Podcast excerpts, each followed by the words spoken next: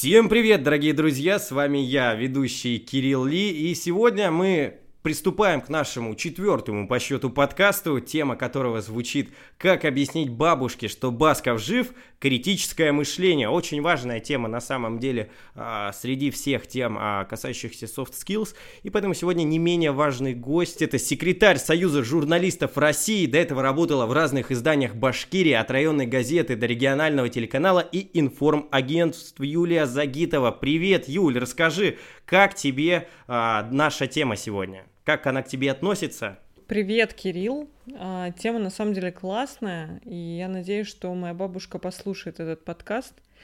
А, ей, конечно, не нравится Басков, но а, критическое мышление мы с ней начали развивать уже давно. Она сидит во всех социальных сетях, и мы постоянно с ней проговариваем всевозможные фейки, обсуждаем, и я пробую объяснять ей, как живет современный мир и особенно в формате интернета и онлайна. Это хорошо. Я напомню, что у нас подкасты для нашей молодой аудитории, а возможно и не совсем молодой аудитории. Поэтому сегодня мы постараемся для вас, дорогие слушатели, э, собрать целую методичку, как же все-таки критически мыслить, зачем это нужно и почему это полезно. Собственно, наверное, перейдем потихонечку к вопросам. Юля, расскажи, как вообще тебе в жизни пригождается критическое мышление? И давай вот а, расставим все точки, расставим все кавычки. Что такое для тебя критическое мышление? Ну, вообще, если бы у меня не было критического мышления, мне кажется, я бы сошла с ума и не могла бы вести одновременно блоги, быть в потоке информации и следить за всеми новостями, которые генерируют у нас социальные сети. Поэтому для современного человека критическое мышление — это скорее стиль жизни. Но есть момент — а если мы говорим все-таки про взрослое поколение, то у них, э, у них есть критическое мышление, но в интернете они абсолютно доверчивые. Да и даже не взрослое поколение, то есть э, моя мама может довериться какому-то сообщению либо баннеру, который она увидит, например, в Инстаграм, да? Поэтому критическое мышление — это стиль жизни.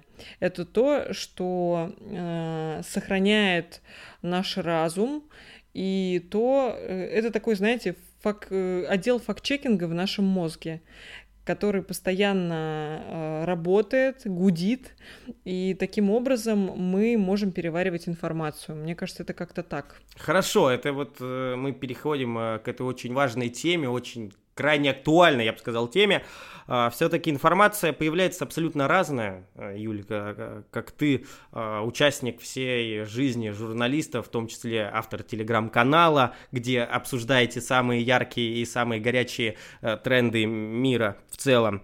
Все-таки как разобраться и как проверить информацию на актуальность? Вот какой-то практический совет, может, есть? Да здесь на самом деле одного практического совета будет недостаточно. Есть а, определенные правила проверки информации, которые я пользуюсь и многие мои знакомые, да.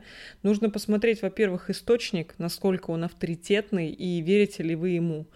Недавно, например, э, вы, наверное, знаете эту историю про Авито. Сейчас огромное количество мошенников э, на сайте Авито. И проблема в чем? Когда мы пытаемся что-то продать, мошенники э, создали такую схему, с помощью которой мы, продавцы, страдаем, и в итоге у нас забирают деньги. И вот мы, например, с супругом недавно захотели продать телевизор старый. И он поставил на сайт Авито объявление – и буквально там через неделю, наверное, ему написал человек, что он хочет его купить. А я уже слышала об этом и читала новости об этом. Человек отправляет а, сайт фишинговый, который полностью копирует Авито.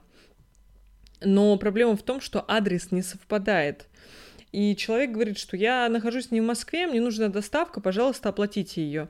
То есть это обычная схема. Если бы не было критического мышления, наверняка мы бы решили действительно оплатить человеку доставку, а, сообщили всю информацию про нашу карту и с нее списали деньги. Но критическое мышление, наш отдел факт-чекинга в голове работает. Поэтому мы э, не пошли на это. И тем самым мы остались и с деньгами на карте, и с телевизором, который мы все-таки мечтаем продать. Это вот самый простой пример. А, получается, в момент э, какого-то события в голове должна возникнуть вот эта красная кнопка, которая вот проверь эти факты. А что касается новостей, например, вот э, как э, я понимаю, что большинство из нас читают новости по принципу того, что ну вот прочитали там происходят какие-то события, и ладно. А вот э, с точки зрения журналистики, как проверять информацию на достоверность? Ну, во-первых, вот я сказала про источник, то есть вы должны понимать, какой сайт это пишет. А, очень часто мы видим в интернете разные сайты no-name агентств, no-name изданий, и, конечно, им а, тяжело доверять, потому что э, это, скорее всего, не СМИ, они даже не зарегистрированы как СМИ, не, не несут ответственности за ту информацию, которую они дают. А я люблю гуглить. Если я нахожу где-то новость, я гуглю, смотрю, есть ли она в других источниках или нет. Смотрю, на каких она источниках есть. А, пытаюсь найти человека, который прокомментировал. А, смотрю, существует ли он вообще, или это опять фейк. Кроме этого, можно э, фотографии несут большое количество информации. Вы можете по одной фотографии узнать о том, где эта фотография сделана, в какое время, в каком году, э, и географически точку. Есть такие специальные программы. Географически можете вычислить точку, где сделана эта фотография.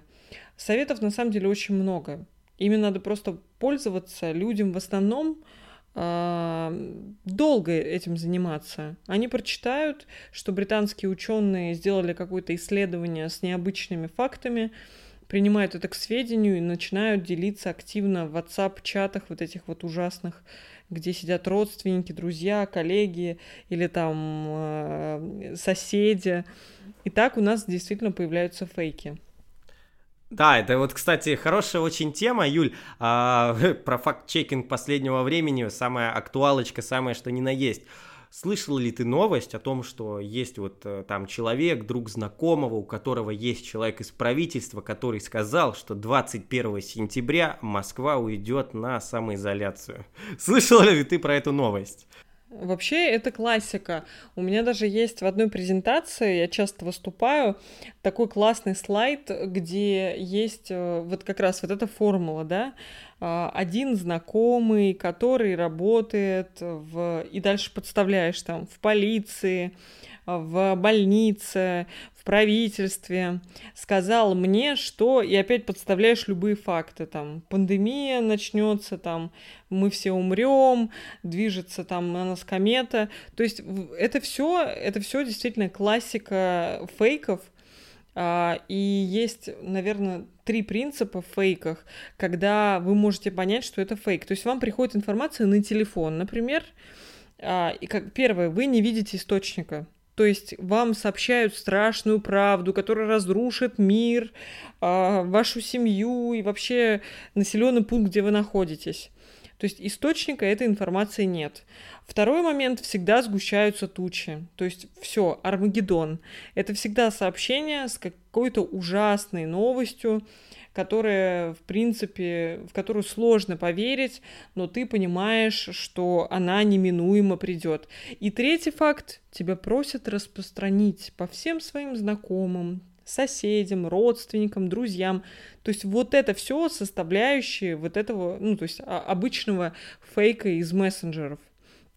И люди с удовольствием этим делятся, потому как они боятся, но никто не хочет включить вот этот отдел факт-чекинга, который все-таки должен работать у современного человека, а, включить свой разум и понять, что это просто наглый фейк, который вам пытается кто-то отправить и втянуть вас в эту историю с распространением вот этого сообщения по всей своей адресной книге.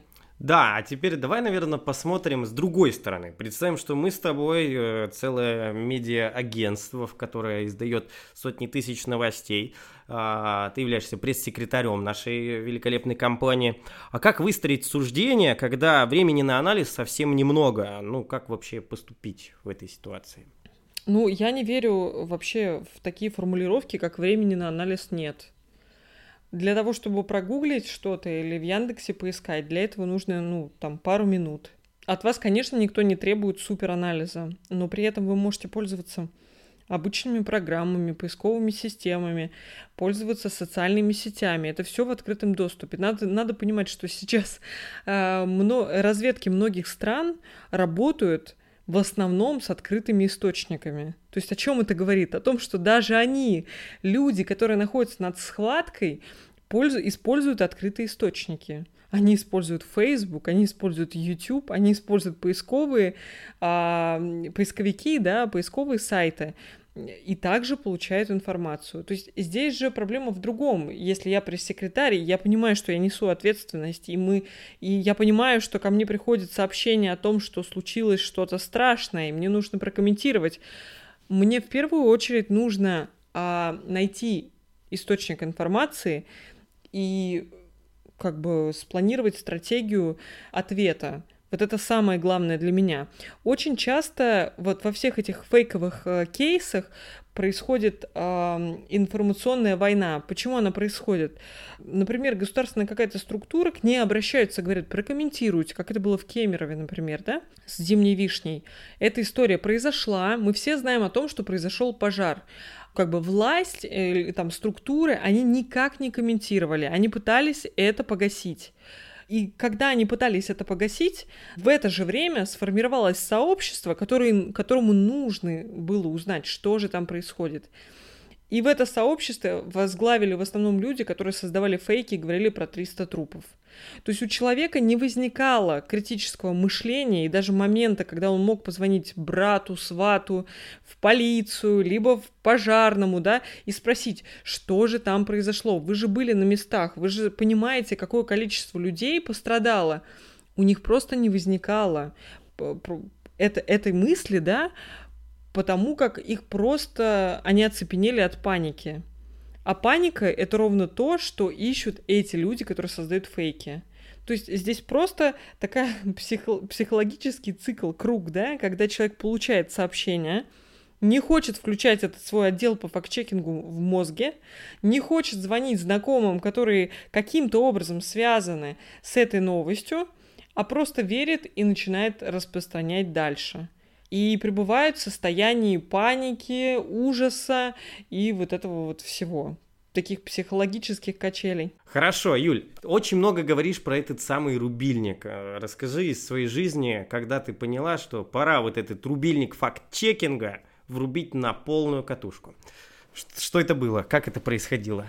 Я помню момент, когда э, я поняла, что факт-чекинг нужен и могут э, все что угодно распространять, когда я э, мне было 21 мне был 21 год, я была кандидатом в депутаты от оппозиционной партии в Уфе.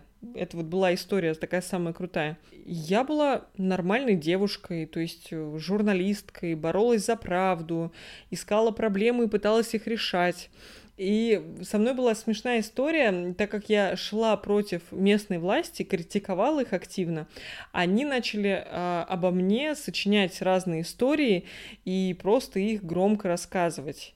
Понятное дело, что у них был административный ресурс, они все, могли сделать все что угодно, да, они просто э, распространяли эту информацию, и я была в панике и не понимала, почему люди верят и не могут мне задать какие-то простые вопросы. Информация о том, что у меня папа миллиардер, или информация о том, что у меня какой-то богатый муж, который меня спонсирует. Э, и мне приходилось просто на встречах с избирателями объяснять, что я обычный человек, у меня нет никакой-то супер поддержки, и все, что они видят в информационном пространстве, это все наглая ложь. А, и, и вот этот момент для меня был переходный, то есть я поняла, что можно создавать очень много хороших позитивных проектов, но если кто-то захочет а, о тебе сообщить фейковую информацию, и у них будет на это ресурс, да, под ресурсом я что предполагаю? Медиа, поддержка, какая-то а, поддержка выхода на большие аудитории, то, конечно, они это сделают. Единственное, что ты можешь, что ты можешь, это вовремя выйти и сообщить какое-то опровержение. А выходить точно нужно, ну, потому что это все-таки твой имидж и отношение людей к тебе. Да, это на самом деле очень такая поучительная история, и причем самое что интересное, лично ты не коснулась критического мышления, ты увидела, как у людей отсутствует э, в целом вот этот процесс факт-чекинга, который, собственно, сыграл вот э, другую роль, ну, свою роль в э, процессе выборов тебя в качестве оппозиционера там в Уфе. Это интересная тема, потому что я как раз-таки к критическому мышлению подошел именно с той стороны, э, с процесса факт-чекинга. В прошлом я спортивный комментатор, и там история такая, что, э, в общем, есть онлайн-трансляции. На этих онлайн-трансляциях трансляциях э, справа есть чат, ну, общий живой чат всех зрителей. И суть в том, что если ты скажешь неактуальную информацию или, более того, неправдивую, тебя очень быстро вскроют и очень быстро начнут писать, что что такое говорит комментатор, можно, пожалуйста, другого комментатора, собственно.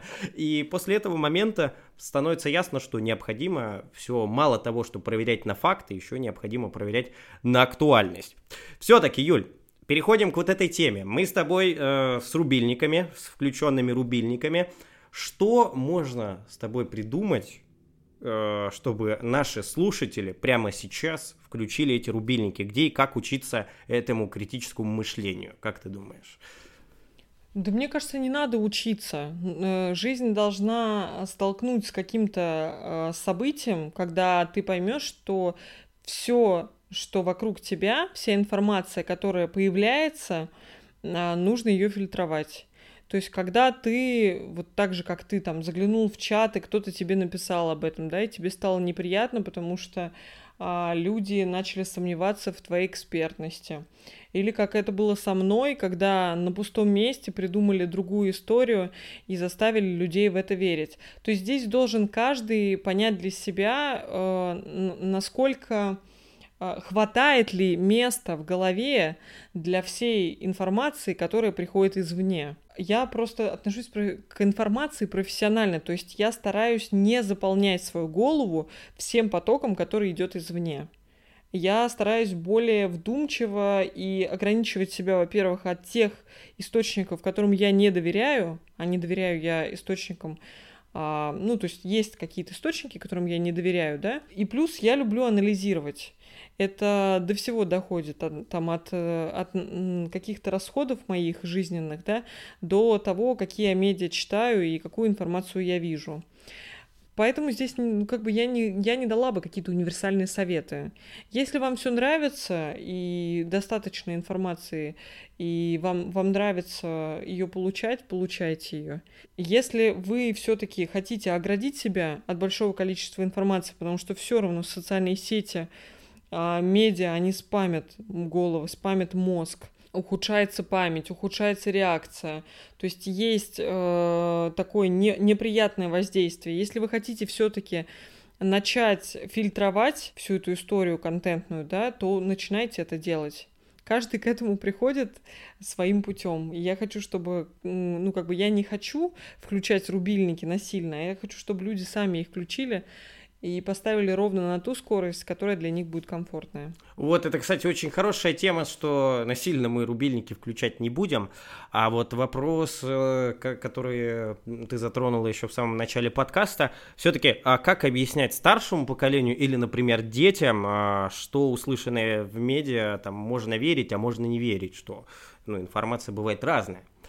Собственно, как, как с этим работаем, Юлия? А, у нас есть несколько историй. Первая история у нас а, с родственниками моего мужа.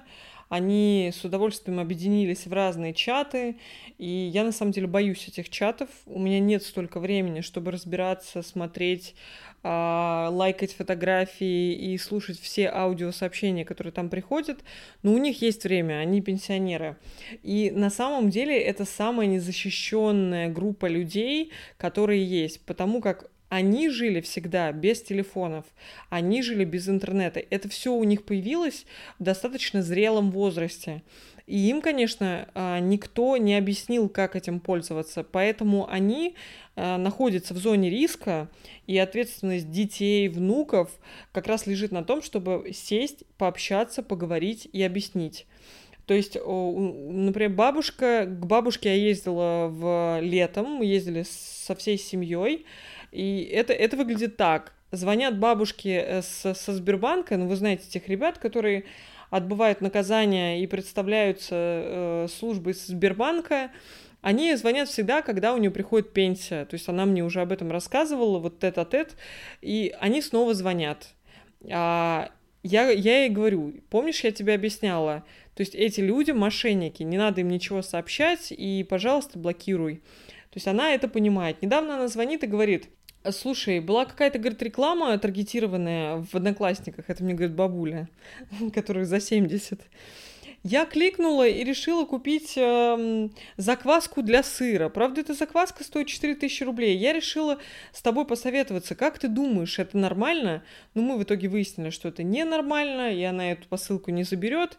Но э, здесь должно быть доверительное отношение. То есть вы для бабушки, для мамы должны быть авторитетом с точки зрения интернета. Авторитетом стать несложно. Надо просто во время разговора сообщать о тех новостях, которые вы видите, которые связаны с этим поколением. Мошенники телефонные, либо баннеры с несуществующими брендами, либо еще что-то. Надо постоянно рассказывать эти истории, чтобы они откладывались в их головах, и они в следующий раз понимали, что не нужно нажимать на кнопку сразу. Лучше я позвоню своей внучке, поговорю с ней, узнаю, и тогда только я нажму на эту заветную кнопку и оплачу. То есть здесь только с точки зрения доверия и никак по-другому. А детям? Как мы детям объясняем такое? Был ли опыт? Детям у меня не было опыта. Я нахожусь сейчас в ожидании, на самом деле. Но, но у нас позиция простая. С супругом мы вот недавно буквально обсуждали, что как э, к телефону... Я профессионально относ, отношусь к интернету, к медиа и вообще все время рассказываю про технологии, про киберугрозы и про тренды, которые существуют. Я просто считаю, что детей надо в принципе ограждать э, на любой возможный срок от использования гаджетов и, ну, то есть, и вот этих технологий. Ну, потому что ребенку очень сложно, вы видите, наверное, все эти э, опыты, когда э, ребенка сажают в кафе и говорят там, э, если подойдет кто-то, не уходи. Ну, то есть там статистика ужасная. Если уж э, в офлайне они не могут, и они понимают, что если подошел какой-то дядя и сказал, давай я тебя отвезу за угол, там мама твоя стоит, они уходят, то про телефон я молчу. Я не знаю, как это делать. Мне кажется, самая э, нормальная стратегия это просто ограждать максимально на возможный срок от использования телефона. А потом уже на примерах, как бабушки и дедушки, объяснять, что есть все-таки хорошие ребята, есть не очень, и вот их принципы работы. Угу. А вот и с какого возраста мы считаем, что мы с тобой а, считаем, что можно уже допускать э, юный возраст э, к интернету, к ресурсам информационным? Мне кажется, на самом деле со школы, потому как в школе все показывают свои телефоны, и если у ребенка не будет в школе телефона, то, наверное, он будет белой вороной. Я не знаю, как у других это, и я, честно говоря, не узнавала пока. А, но мне кажется, в школе уже такой конкурентный, соревновательный процесс начинается, у кого круче, у кого есть, у кого нет.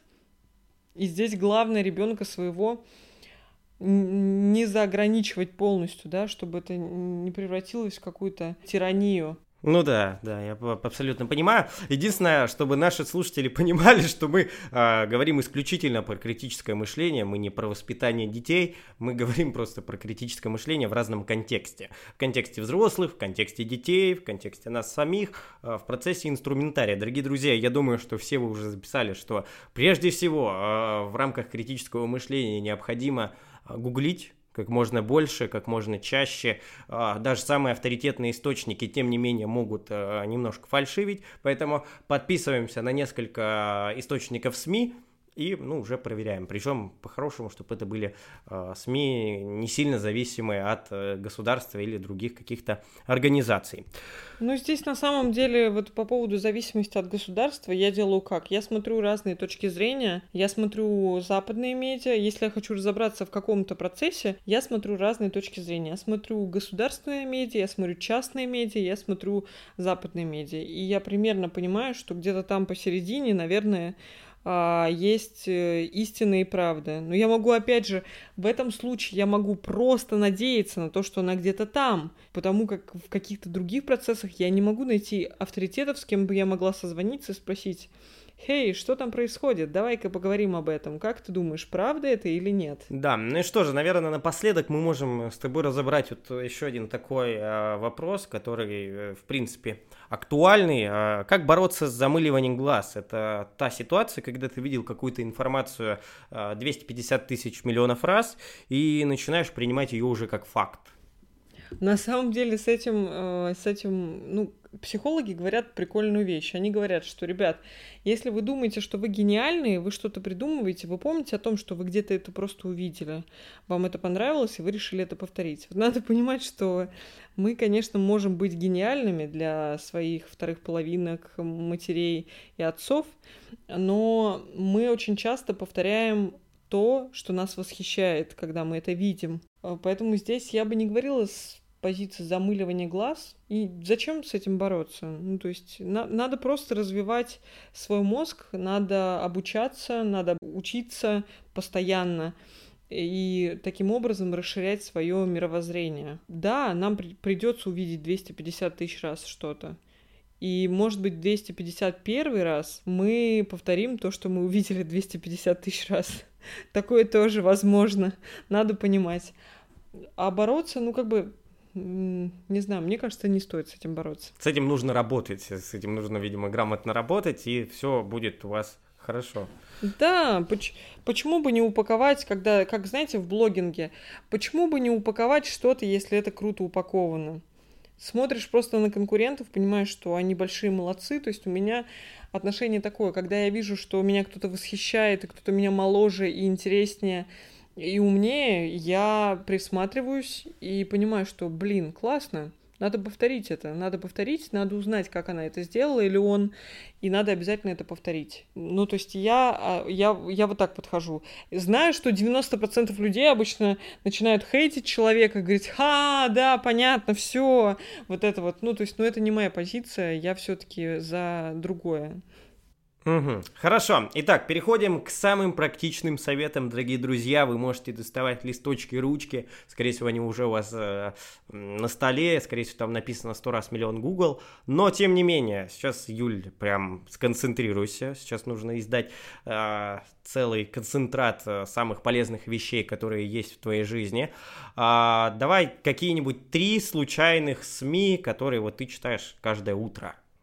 Что читать нам? Ну, на самом деле их намного больше. Десять хватит? Я просто не очень хочу рекомендовать какие-то медиа, каждый человек для себя решает. у меня просто моя основная рабо- работа, да, если в блогинге взять, я веду телеграм-канал Breaking Trends, и я каждый день собираю информацию. А, я сейчас открыла на своем айфоне те источники, откуда я беру новости, но нужно понимать, что эти новости нужно перепроверять.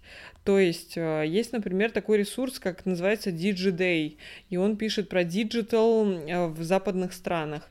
Есть такой ресурс, как vc.ru, он тоже пишет про технологии, но только с позиции России и часто переводит э, статьи с DigiDay. Есть, например, в России состав РУ и Адиндекс.ру. Это для маркетологов и пиарщиков, и они часто тоже переводят западные медиа, такие как, например, тот же самый DigiDay или Reddit. Надо понимать, что вы можете включать критическое мышление во всем.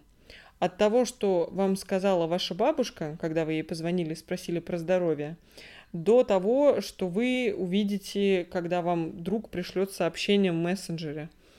Сомневаться нужно всегда, и это должно быть главное правило. Как знаете, у Станиславского «не верю», да?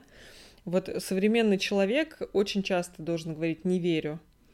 И э, таким образом он сможет э, сохранить свой холодный разум, когда появляется какая-то противоречивая информация.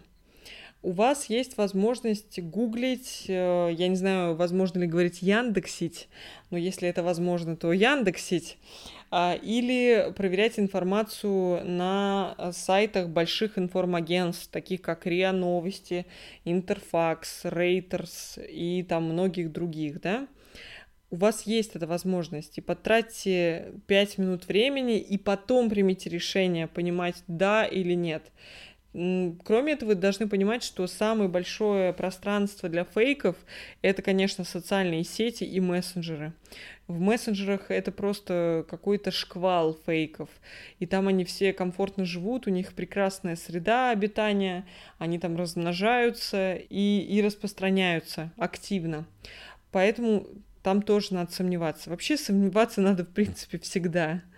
И это может действительно вас часто спасти. Да, да. Самое главное, не чрезмерно сомневаться. Ну да, да, да. Можно дойти до конспирологии и потом побывать в разных местах, типа психбольницы.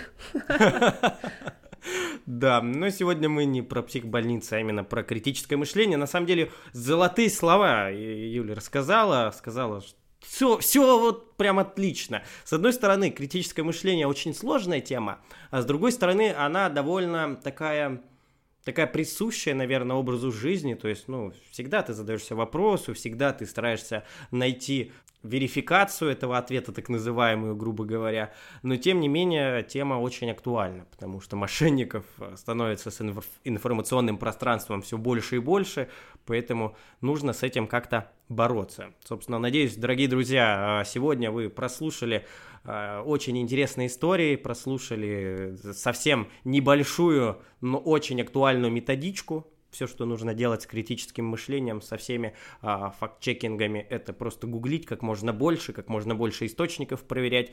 И, собственно, это все базовые рекомендации, именно касающиеся критического мышления. Юль, есть что-нибудь еще сказать напоследок? Ну, мне очень понравился подкаст. Я обязательно дам его послушать э, своей бабушке. Поэтому давай уже скорее будем его готовить к эфиру.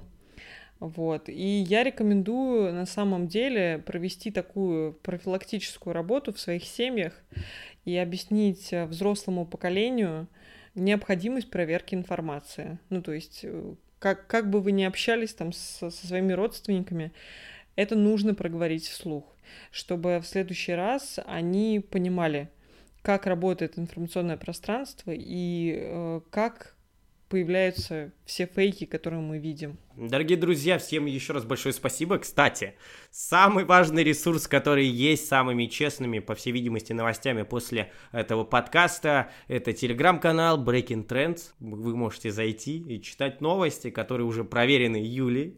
Все хорошо, поэтому можете подписаться и следить за новостями уже проверенными экспертами.